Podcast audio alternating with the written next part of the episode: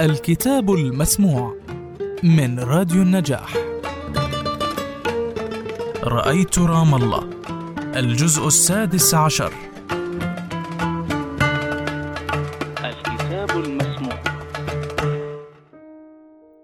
غروبات الغربة لا تكون واحدة إنها دائما غروبات. غروبات تجتمع على صاحبها وتغلق عليه الدائرة. يركض والدائرة تطوقه. عند الوقوع فيها يغترب المرء في أماكنه وعن أماكنه. أقصد في نفس الوقت. يغترب عن ذكرياته فيحاول التشبث بها فيتعالى على الراهن والعابر. إنه يتعالى دون أن ينتبه إلى هشاشته الأكيدة. فيبدو أمام الناس هشا ومتعاليا أقصد في نفس الوقت.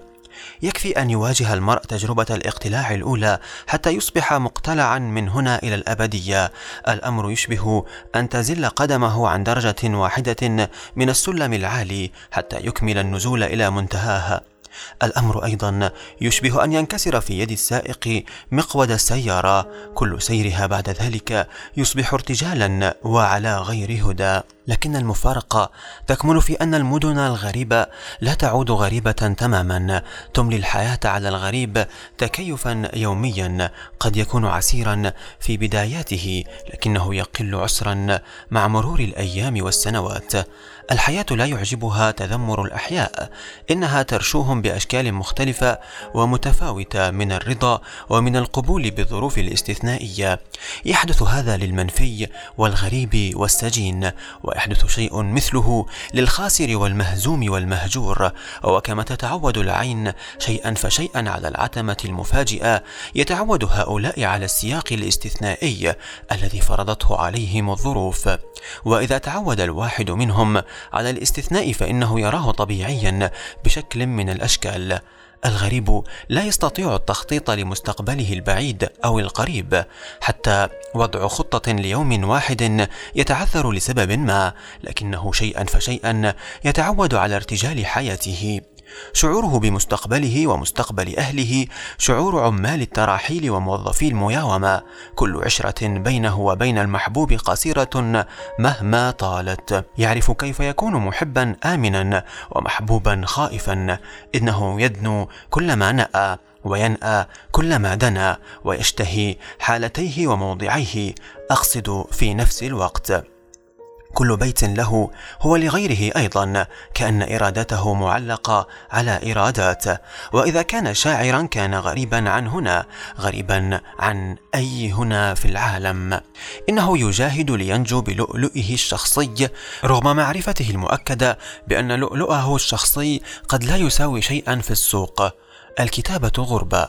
غربة عن الصفقة الاجتماعية المعتادة، غربة عن المألوف والنمط والقالب الجاهز، غربة عن طرق الحب الشائع وعن طرق الخصومة الشائعة، غربة عن الطبيعة الإيمانية للحزب السياسي، وغربة عن فكرة المبايعة. الشاعر يجاهد ليفلت من اللغة السائدة المستعملة إلى لغة تقول نفسها للمرة الأولى، ويجاهد ليفلت من أظلاف القبيلة، من تحبيذاتها ومحرماتها، فإذا نجح في الإفلات وصار حرا، صار غريبا. أقصد في نفس الوقت كأن الشاعر يكون غريبا بمقدار ما يكون حرا والممسوس بالشعر أو بالفن والأدب عموما إذ تحتشد في روحه هذه الغربات لن يداويه منها أحد حتى الوطن.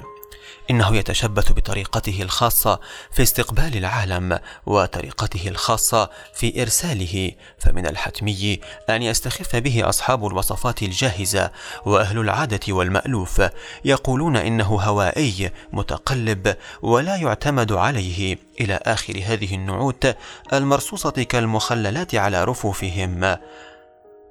أولئك الذين لا يعرفون القلق أولئك الذين يتعاملون مع الحياة بسهولة لا تليق. كان علي أن أسلم بأن التليفون سيكون وسيلتي الدائمة لخلق علاقة مع طفلي لخلق علاقة مع طفل عمره شهور، لكنني لم أعتبر إبعادي عن مصر حدثا يستحق الشعور بالمرارة، فمن السفاهة أن أشكو من مجرد شتات عائلي أصابني، بينما لم تنج عائلة فلسطينية في فلسطين أو في الشتات من مصائب أشد وأقصى. كانت مجزرة تل الزعتر ما تزال في مقدمة الذاكرة كما يتكرر كل حين نسف البيوت في الضفة وغزة. والمعتقلات الإسرائيلية تتكدس بالشباب والشيوخ والجرحى لا يجدون دواءهم إذا كانوا محظوظين في الوصول إلى أي مستشفى. كان مناخ تجاوز المتاعب وتقبلها كثمن بسيط يمكن تحمله. هو المناخ الذي أشعناه رضوى وأنا. كلما تحدثنا إلى تميم معا أو فرادا وهو المناخ الذي ساعده على التخلص بسرعة من الشعور بأنه طفل سيء الحظ. أما حكمة رضوى ورعايتها لتميم في القاهرة وميل الدائم للفكاهة والسخرية والتعليقات المضحكة التي كان يقابلها بقهقهة طفولية مجلجلة عبر التليفون فقد ساعدته على أن يعيش طفولة مرحة ومريحة. وكان المنفى المجاري نعيما لتميم. كان البيت الذي سكناه بيتا صغيرا في الطابق الثالث والأخير من عمارة لطيفة وسط عمارات صغيرة متشابهة يحيط بها سور بحيث يجعلها وحدة واحدة. مساحته لا تتجاوز 80 مترا مربعا وهو يقع على تلة ذات جمال ساحر تطل على نهر الدانوب اسمها تلة الزهور. للبيت شرفة صغيرة. علقت على سورها المعدني أسسا مستطيلة تتجاور فيها شتلات الجيرانيوم ذات الورود الحمراء المكتنزة. كنت أمنحها الكثير من الوقت والعناية إلى حد أن تميم قال لي مرة أنت بتقعد مع المشكتلي بتاعك أكثر ما بتقعد معي ومع ماما. المشكتلي هو التسمية المجارية للجيرانيوم. وللبيت حديقة واسعة جدا تنحدر مع انحدار التل تتوسطها أراجيح ومربعان رمليان مسيجان أعدا خصيصا لأطفال الحي. في وسط الحديقة شجرتان شاهقتان من أشجار الحور متلاصقان تقريبا واحدة منهما أقصر قليلا من أختها. أول ما يهتم به تميم عند وصوله إلى البيت أن يطمئن على وجودهما في مكانهما المألوف. كان يسرع إلى شباك غرفته الصغيرة ليتأملها. في أقصى الحديقة شجرة تفاح يتكدس الأطفال فوقها وعلى فروعها وعلى العشب الفستقي اللون تحتها وكأنها تثمر تفاحا وأطفالا. هذا يقطف وذاك يلتقط وثالث يأكل ورابع يملأ جيوبه أو أكياس النايلون التي يحملها ويركض إلى أهله فخورا بمحصوله اللذيذ. كان بوسع تميم أن يقود دراجته ذات العجلات الثلاث كما يحلو له دون مخاطرة ما دام داخل البوابة الكبيرة وفي نطاق الحديقة ورغم ذلك كنا نطل عليه من نافذة المطبخ فنطمئن عليه بين الحين والآخر. أما إذا تساقط الثلج أثناء وجوده في إجازة نصف السنة في بودابست فكل دقيقة عنده عيد الأعياد. كنت أرى ما تتيحه له بودابست فأقول لنفسي إن من حق المنافع علينا أن نذكر لها بعض محاسنها إذا كنا نكره الكذب. في هذا البيت الجميل في هذا المشهد الطبيعي المبهج وأنت تطل يوميا على هذه الخضرة الفستقية الفائضة بالحياة يرن هاتفك ذات ليلة ليقول لك الصوت المتلعثم إن فلانا توفي قبل نص ساعة. تكتشف أنك لا تستطيع المشاركة في تشييعه إلى القبر لأنك بلا جواز سفر أو بلا فيزا أو بلا إقامة أو لأنك ممنوع من الدخول إلى آخره. في الواحدة والنصف ليلا جاءني صوت منيف عبر الهاتف. مات أبي.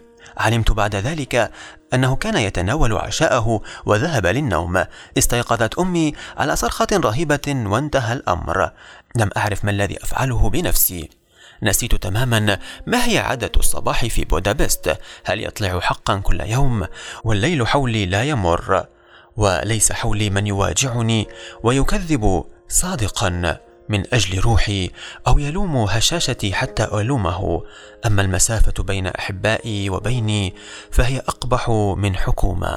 في المدرسة تجلت شخصية تميم كولد سريع البديهة خفيف الظل وابن نكتة. قبل أن يبلغ الثانية من عمره فاجأنا أنه يخطب مقلدا الرئيس أنور السادات مرددا بعض مفرداته المأثورة حفرمه وبسم الله وغيرها مما نسيته الآن. كان يعود كل يوم من مدرسة الحرية بالجيزة بحصيلة معتبرة من النكت التي يحفظها من زملائه المصريين. لحظة لحظة أعطوني ورقة وقلما أحسن أنساهم لما أرجع على النصر. استغاثت نائلة في سهرة ضمتنا سويا معها ومع توفيق زياد في القاهرة قبل سنوات وأخذت تكتب ملخصا للنكت المتتابعة. يحفظ كل نوادر دير غسان وقصص المضافة وأخبار العجائز من رجالها ونسائها. يحكي بلهجتهم الفلاحية تماما كأنه ولد في دار رعد. غضبه الحزين على قطع شجرة التين غضبه الحزين على قطع شجرة التين الخضاري فاق غضب الأسرة كلها. إنه لن يغفر لامرأة عم المسكينة ما فعلته بشجرة لم يرها بعينيه ولم يأكل من ثمارها أبدا لكنه لا يتخيل دار رعد بدونها. إنه يعرف برندتك يا أبو حازم غيابيا بكل ما فيها يستطيع أن يعرف مكان صورة عمه منيف فيها. هذا الولد الذي رأى النور لأول مرة في حي المنيل بالقاهرة عاصمة جمهورية مصر العربية والذي يخاطبنا في البيت باللهجة المصرية والذي لم ير من فلسطين شيئا طوال سنواته العشرين. يتحرق لرؤيتها كأنه لاجئ اكتهل في مخيم بعيد. يكتب أبياتا من الميجنة والعتابة فيرمي كتابه المقرر في العلوم السياسية ويأتيني في غرفة مكتبة منشرح العينين ويمسك بالعود الذي اشترته له رضوى من الشام بإرشادات من نزيه أبو عفش ويبدأ بالغناء كأنه الحزرق مغني دير غسان العجوز. كنت أشارك بأمسية شعرية في قرطاج عام 1980 واشترينا له أنا ومارسيل خليفة أول عود في حياته. كان عمره ثلاث سنوات وكان العود بحجم دمية صغيرة لكن مارسيل جربه في محل الصناعات التقليدية التونسية وقال إنه عود بالفعل رغم حجمه المضحك. في القاهرة أحضرت له رضوى مدرسا لآلة العود. الأستاذ محمود فصل له عودا أكبر قليلا. ثم وصل دروسه على يد الأستاذ تيمور. ثم الأستاذ أديب. وما زال يتلقى الدروس على يديه. كان إيميل حبيبي يقول له مداعبا ليش ما طلعتش إرهابي زي أبوك؟ عودت سؤال أبو ساجي عن الفترة المتوقع أن تمر قبل أن نحظى بتصريح لتميم فقال إنهم يتلاكؤون في الموافقة على دخول الشبان وقد يتساهلون مع كبار السن مع من تجاوزوا الخمسين. كلمة الخمسين رنت في أذني رنين فنجان قهوة ينكسر على الرخام قبل أن تلمسه أصابع الضيف. أشعر أنني عشت طويلا وعشت قليلا إني إنني طفل وكهل أقصد في الوقت نفسه. تأخرنا سبع سنوات قبل أن نأتي بتميم إلى الدنيا. تزوجنا في عام 1970 وقررنا منذ البداية تأجيل مسألة الإنجاب حتى تتضح الأمور. ولم نكن ندري ما هي الأمور التي ننتظر أن تتضح.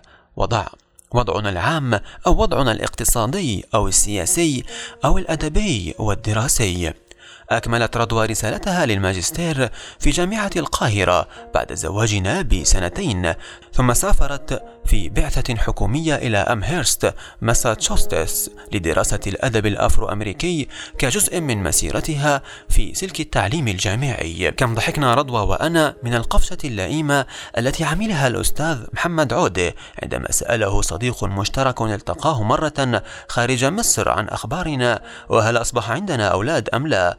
فأجابه عودة رضوى وموريت قرروا أن يؤجلوا الخلفة إلى ما بعد حل مشكلة الشرق الأوسط. شعرنا بعد عودتها بالدكتوراه عام 1975 أن الوقت قد حان لنوع من الاستقرار الأسري. حملت وأجهضت في عام 1976 ثم حملت ورزقنا بتميم في الثالث عشر من حزيران من عام 1977 أي قبل ترحيلي من مصر بخمسة أشهر. كانت الولادة متعسرة. رأيت بعيني وجع الولادة فشعرت أن من الظلم أن لا ينسب الأطفال إلى الأم. لا أدري كيف اغتصب الرجل حق نسبة المولود لنفسه. ولم يكن شعوري مجرد رد فعل مؤقت على رؤية أم تتعذب في ساعات الوضع. ما زلت أؤمن إلى الآن أن كل مولود هو ابن والدته وهذا هو العدل. قلت لرضوى عندما خطونا الخطوات الأولى مغادرين باب المستشفى وهي تحمل تميم على ذراعيها وعمره يومان فقط. تميم كله لك. أشعر بخجل شخصي من حقيقة أنه سيحمل اسمي وحده دون اسمك في شهادة ميلاده. ثم كان للرئيس المصري أنور السادات دور حاسم في تحديد حجمنا كأسرة فقراره بترحيلي من مصر ترتب عليه أن أظل أبا لولد واحد لا ثاني له وأن لا يكون لرضوى ولي بنت مثلا إلى جانب تميم أو أن لا يكون لي عشرة أولاد وبنات بالتمام والكمال. أصبحت أقيم في قارة ورضوى في قارة أخرى. لم يكن من الممكن أن تعتني بأكثر من طفل واحد وهي بمفردها. هذه هي الهوية إذا هوية لم الشمل. غلاف من البلاستيك الأخضر اللون يضم اسمي واسم رام الله وكلمة متزوج وكلمة تميم وختم فلسطيني. عندما انتقل منيف من قطر للإقامة في فرنسا تعددت زياراتي له لسهولة التأشيرات ولقربه من بودابست حيث أقيم. ذات صيف كنت أشارك في ندوة دولية للمنظمات غير الحكومية في جنيف بشأن فلسطين فاصطحبت رضوى وتميم وأقمنا في ضيافة منيف في منزله في فيجي فونسونو وهي قرية على مسافة عشر دقائق بالسيارة من جنيف. لكن الذهاب إلى جنيف وهو أمر قد يتكرر عدة مرات في اليوم الواحد يعني المرور بنقطة الحدود بين فرنسا وسويسرا. في كثير من الأحيان يكتفي الشرطي بإشارة من يده لسائق السيارة بأن يواصل طريقه وأحيانا يعن له أن يلقي نظرة عابرة على جواز السفر قبل أن يبتسم محيا الركاب. ويمضي كل في سبيله. في ذلك الصيف لم نكن وحدنا ضيوفا عند منيف بل اجتمع عنده أيضا أقرباء زوجته وأولادهم واثنان من شقيقاتها. مررنا من نقطة الحدود في سيارتين تقدم الشرطي وطلب جوازات سفر جمعناها وقدمناها له فرأى العجب العجاب. وجد بين يديه جوازات سفر من كل حدب وصوب أردنية وسورية وأمريكية وجزائرية وبريطانية ومن دولة بيليز أيضا. وبأسماء تدل على أن أصحابها من عائلة واحدة فالكل برغوثي بالإضافة لجواز سفر رضوى المصري وجواز سفر إيميل حبيبي الإسرائيلي. وقد كان وقتها قادما من الناصرة ليشارك في الندوة الفلسطينية ذاتها في جنيف فدعوته إلى بيت منيف ليأكل القطايف في بلاد الفرنجة. فهمت من الذين يفهمون اللغة الفرنسية ممن معنا أن الرجل طلب أن يشرح له أحدنا هذا الكوكتيل من وثائق السفر وعندما بدأ أحدهم يشرح الأمر قاطعه ضاحكا لا أريد أي شرح لا أريد أن أفهم وتمنى لنا مشوارا سعيدا في جنيف. وصلنا طريقنا وقد انتقلت لنا دهشة الفرنسي من وضعنا. قال أحدهم والله إحنا فضيحة عن جد يا جماعة. قدمنا لكم من راديو النجاح برنامج الكتاب المسموع. وحلقة اليوم من كتاب رأيت رام الله الجزء السادس عشر. الكتاب المسموع.